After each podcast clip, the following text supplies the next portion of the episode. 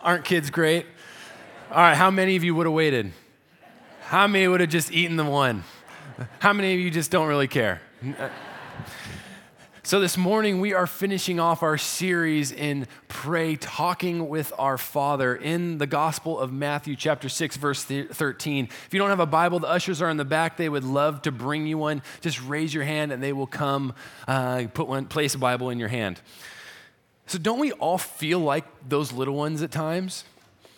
I mean, we all deal with temptation that's just right in front of us, and we can try to ignore it or just stare at it. We can try to wait it out, maybe close our eyes, maybe we'll just smell it or touch it or maybe lick it.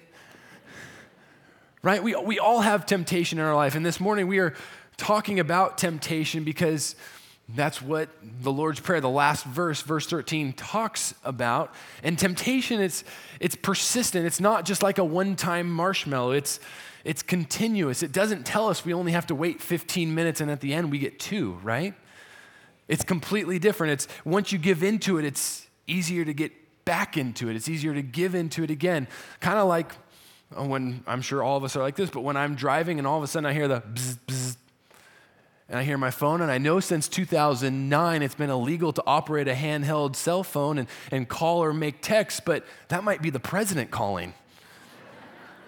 Or that might be telling me my wife we're ex- going into labor with the second kid that I didn't even know that we were expecting, right? It could be a very important call that I didn't even know, but yet I'm tempted. And as soon as I look at it, even while I'm driving, the next time I hear it, it's easier to do it again, right? And again and again. And that's how temptation works in our lives. So again, we're in Matthew chapter 6, verse 13, and this is what it says for us this morning. And lead us not into temptation, but deliver us from evil. Now, we're going to be talking about temptation, and, and the Bible shows us a very specific way with how to deal with it. But before we even discuss it, we need to look at the whole prayer. This being the last week, if you've missed a week or you maybe you don't know it, let's just read it together. It'll be on the screen for all of you. Our Father in heaven, hallowed be your name. Your kingdom come your will be done on earth as it is in heaven. Give us this day our daily bread, and forgive us our debts as we have forgiven our debtors. And lead us not into temptation, and deliver us from evil. So, just a few observations that you might have missed. First, this is a Christian prayer. This is a prayer in which Jesus gave to his disciples as an example, and it is a prayer of a believer in God and in Christ, and saying, you know what, God, you are supreme on the throne. Your will be done in heaven and on earth through me. Um, give, I ask for my daily bread. You will provide for me, and you have given me forgiveness and now I'm going to work on my temptations. This is the prayer of the believer because temptation, as a Christian, what we see temptation as is anything that gets in the way of our chief end, which is to give glory to God. Anything that drives a wedge between us and God should be considered a temptation. Now, if you don't consider yourself a Christian this morning or you're, you're, questioning, keep asking questions. We love questions and, and welcome, but this would not be your prayer. And the temptations that we're talking about would be very different just because your goal is different. Um, just like in the film, the two children at the very beginning said, We're going to wait, right? They had the goal of waiting the full 15 minutes to get the second marshmallow. The one girl that was all dressed up, it must have been Halloween or something, and she said, Well, if you wait 15 minutes, you'll get a second marshmallow. What did she do? She just put it in her mouth. She had no intention of waiting for the second marshmallow. So it's the same way. If you are not a Christian, your goals are different. And so you are going, the temptations are going to be um, not the same. Second, the order of the prayer is significant. The order of the prayer is significant because we have put God on the throne. God, you are God and I am not. Let your will be done. Um, and provide for me, which He has, provide for me physically, provide for me spiritually, and He has forgiven us. He has taken off the burden of our shame and our guilt. And then it's after that that we are asking to lead us away from temptation. It's not before. We are not earning salvation. We are not earning our forgiveness. It is something that is given to us, and that is one thing that enables us to work on and practice this Christian life, to, to follow Jesus in his footsteps. So, the order of the prayer is even communicating to us that forgiveness is not something that we can earn, but something that is given. So, the order is significant. So now, looking at this verse, lead us not into temptation and deliver us from evil. We're going to divide it into two. We're going to divide it into two sections. So, first, the first section, the battle of leading loves. This is the battle of leading loves. So, lead us not into temptation because temptation is anything that's taking you away from your goal. Paul describes what we deal with temptation, which temptation is not a sin, it is just trying to distract us from our goal, that we have a war waging within us. We have our flesh and we have the spirit battling it out, and that we are fighting it as Christians, those who call on Christ. So, lead us not into temptation. It's kind of a funny request, isn't it? I mean, in many ways, you could read it and go, well, would God lead us into temptation if we weren't asking Him not to? And we know in James that James says, well, God can't tempt you, um, and that God won't tempt you. So, what, what is going on here? I mean, we've all felt these desires. We all know that we have these selfish pulls of the flesh. What are we saying when we say, God, lead us not into temptation? And when the prayer is emphasizing the negative, I mean, he's, he's emphasizing the positive by saying the negative. So, an example of this is like when my wife and I, we love to go walk down at Strands, you know, right down at Selva. It's beautiful. You can pull right up. You see the beautiful um, ocean line. The, the water is always turquoise blue, and the sky is orange and pink, and the, and the sun is setting. You don't even have to get out of your car right? And let's say we're, we're walking and we call it the Strands Loop. Let's, we're walking the Strands Loop and we're, we're having a very intimate moment. And, and I say, Camden, I love you. Never leave me. When I say never leave me, in her mind, she going, Is he expecting me to leave? No. And so by saying the negative, what is she hearing? What am I emphasizing? I love to be around you. I love your presence. I want to always be with you. So by saying the negative, we're emphasizing the positive. And so crying out, Lord, lead us not into temptation. What we are saying is, Lord, we know we have these desires of our flesh. Lead us away from them. Take us as far away from these desires um, as, as we can get because God, we, we thank you. We thank you for who you are, but take us away because we can't do it on ourselves. So when we pray, again, we are praying, Lord, take us away because you have provided for us, because no one is safe from temptation. This isn't anything new. We've seen temptation all over the Bible, right? I mean, in the very third chapter of the Bible, there's temptation with Adam and Eve, which their temptation was what? To become like God, right? And then Jesus himself was tempted. He was, went out into the desert and was tempted by Satan three times. And almost any person in the Bible, you will see some sort of temptation, a pull of their flesh to, to lift themselves up and to put God low. Um, Paul, the Apostle Paul, the one who would think after Jesus would live the most Christianly, Christian life that we can even, uh, could be our uh, model or example, he talks about this in Romans chapter 7. This is what he says, verse 13. He says, For I do not understand my own actions. For I do not do what I want, but I do the very thing I hate. He continues, verse 18, he says, For I know that nothing good dwells in me, that is, in my flesh. For I have the desire to do what is right, but not the ability to carry it out. That is our story, isn't it? We, we do what we don't want to do, and we don't what we don't want to do, we do. And Paul is saying, you know, we have to ask God to lead us away from it. And what are we doing? We are crying out, Lord, lead us away because on our power, on our own, we can't do anything except what we don't want to do, what our, our flesh wants, what we struggle with. And so, this is our struggle, brothers and sisters, this war that is waging on inside of us that we have no power over the outcome other than the power of the Spirit which Christ has given to us. So, the question that we need to ask ourselves is even though we know something was wrong, why do we give in to them? Why do we give in to these temptations? What's behind the desires?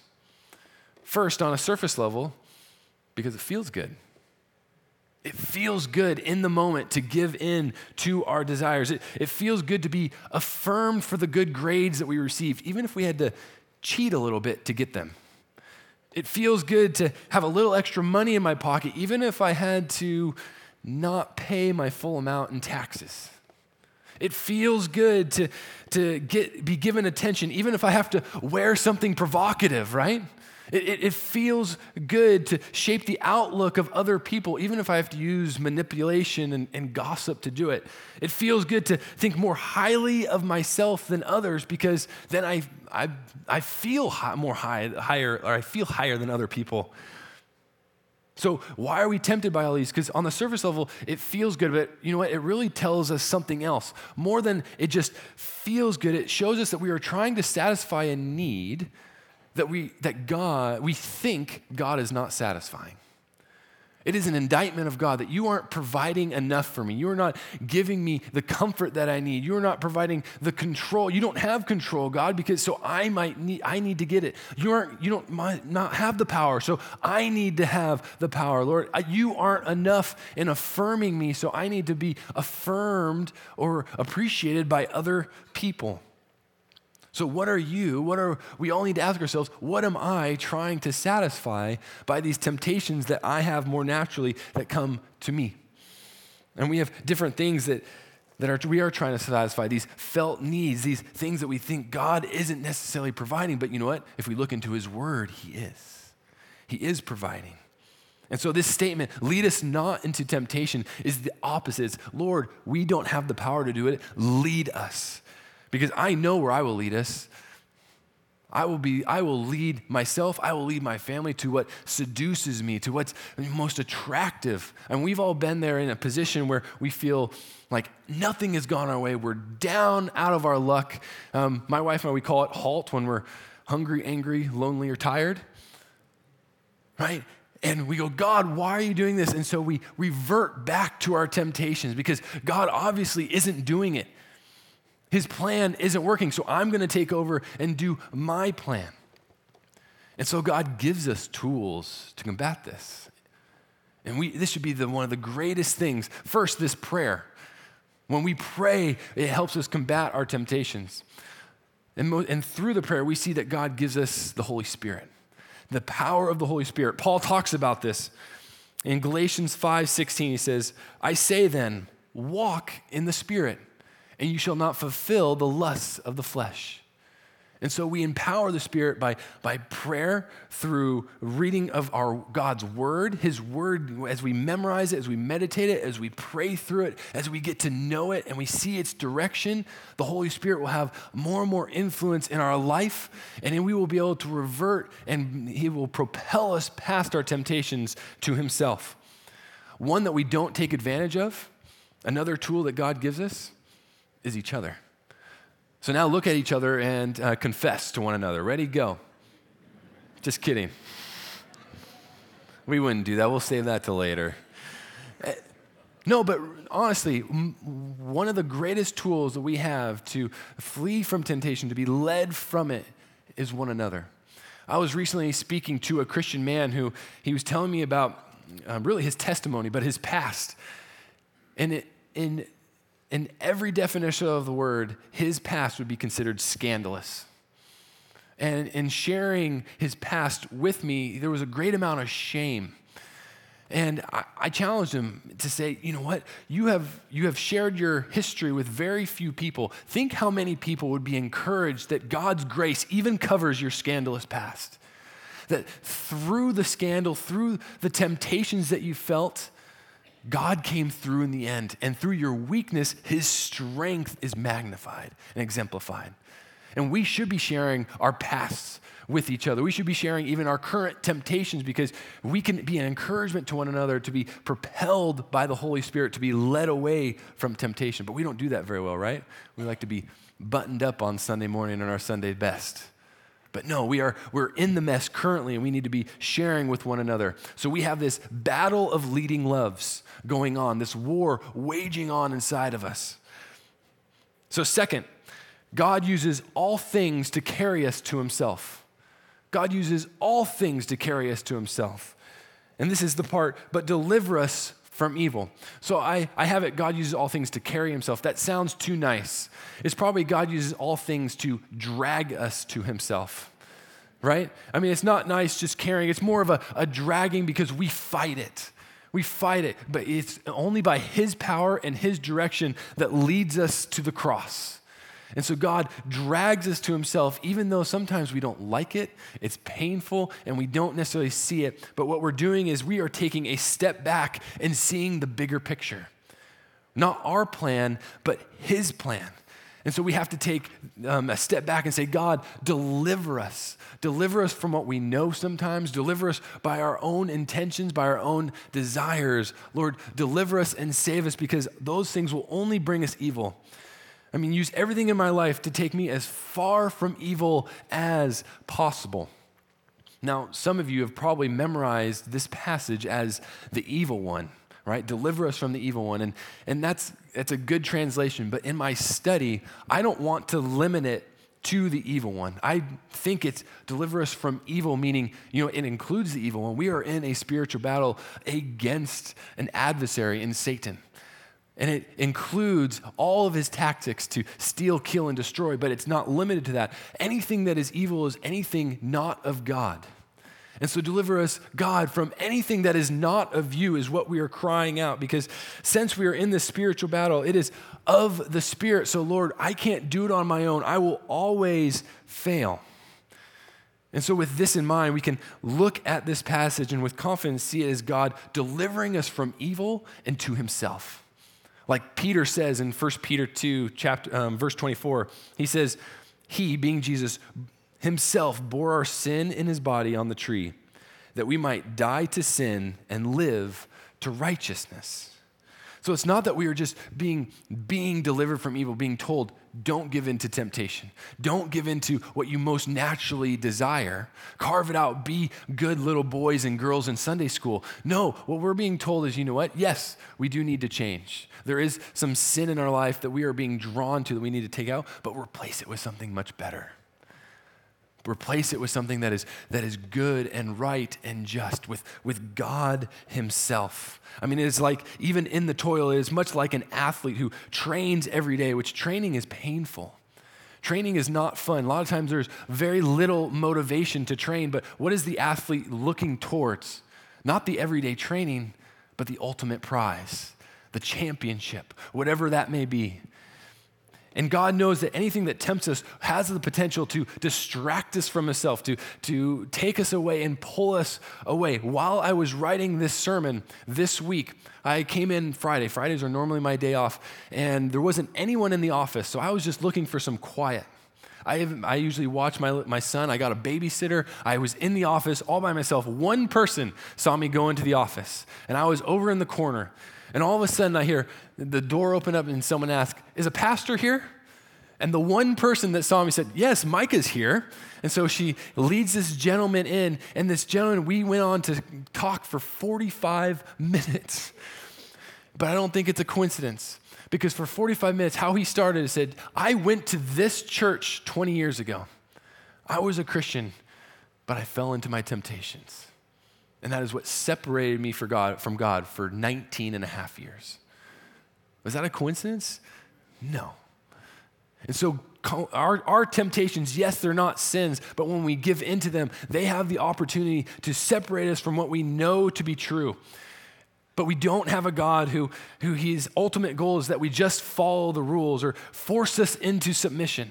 We're not overcoming personal temptation just for the sake of self betterment.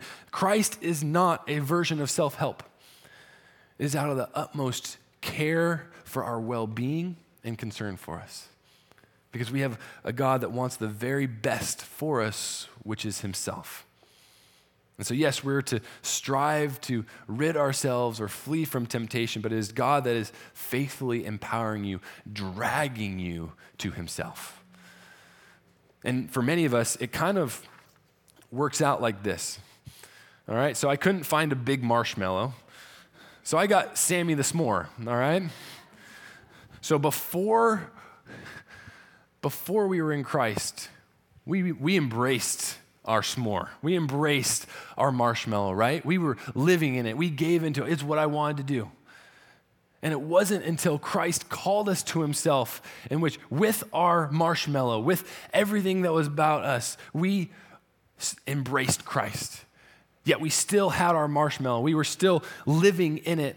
And it's through the Christian life, through God's word, through the power of the Holy Spirit that we slowly are able to let go.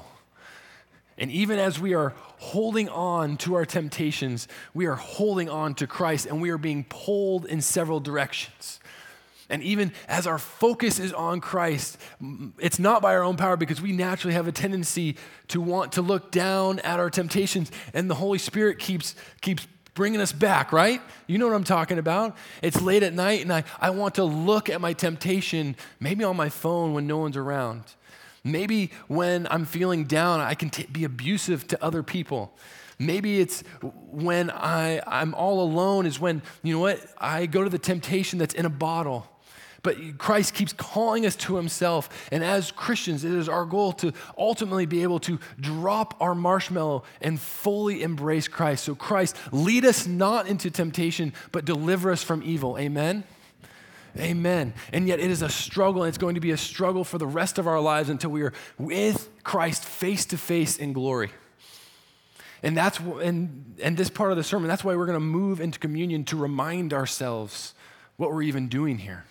Yes, we have temptations, but we've been forgiven because of the cross.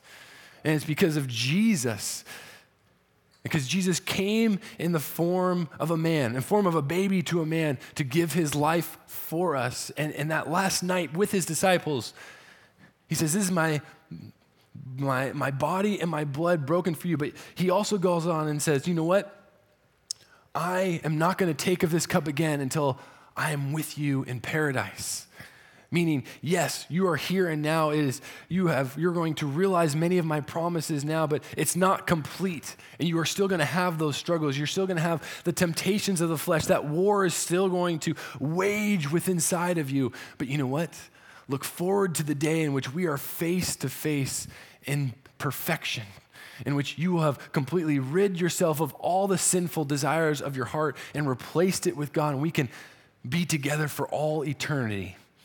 And so please pray with me as the ushers pass around the communion. Heavenly Father, we thank you for what you have done through your Son.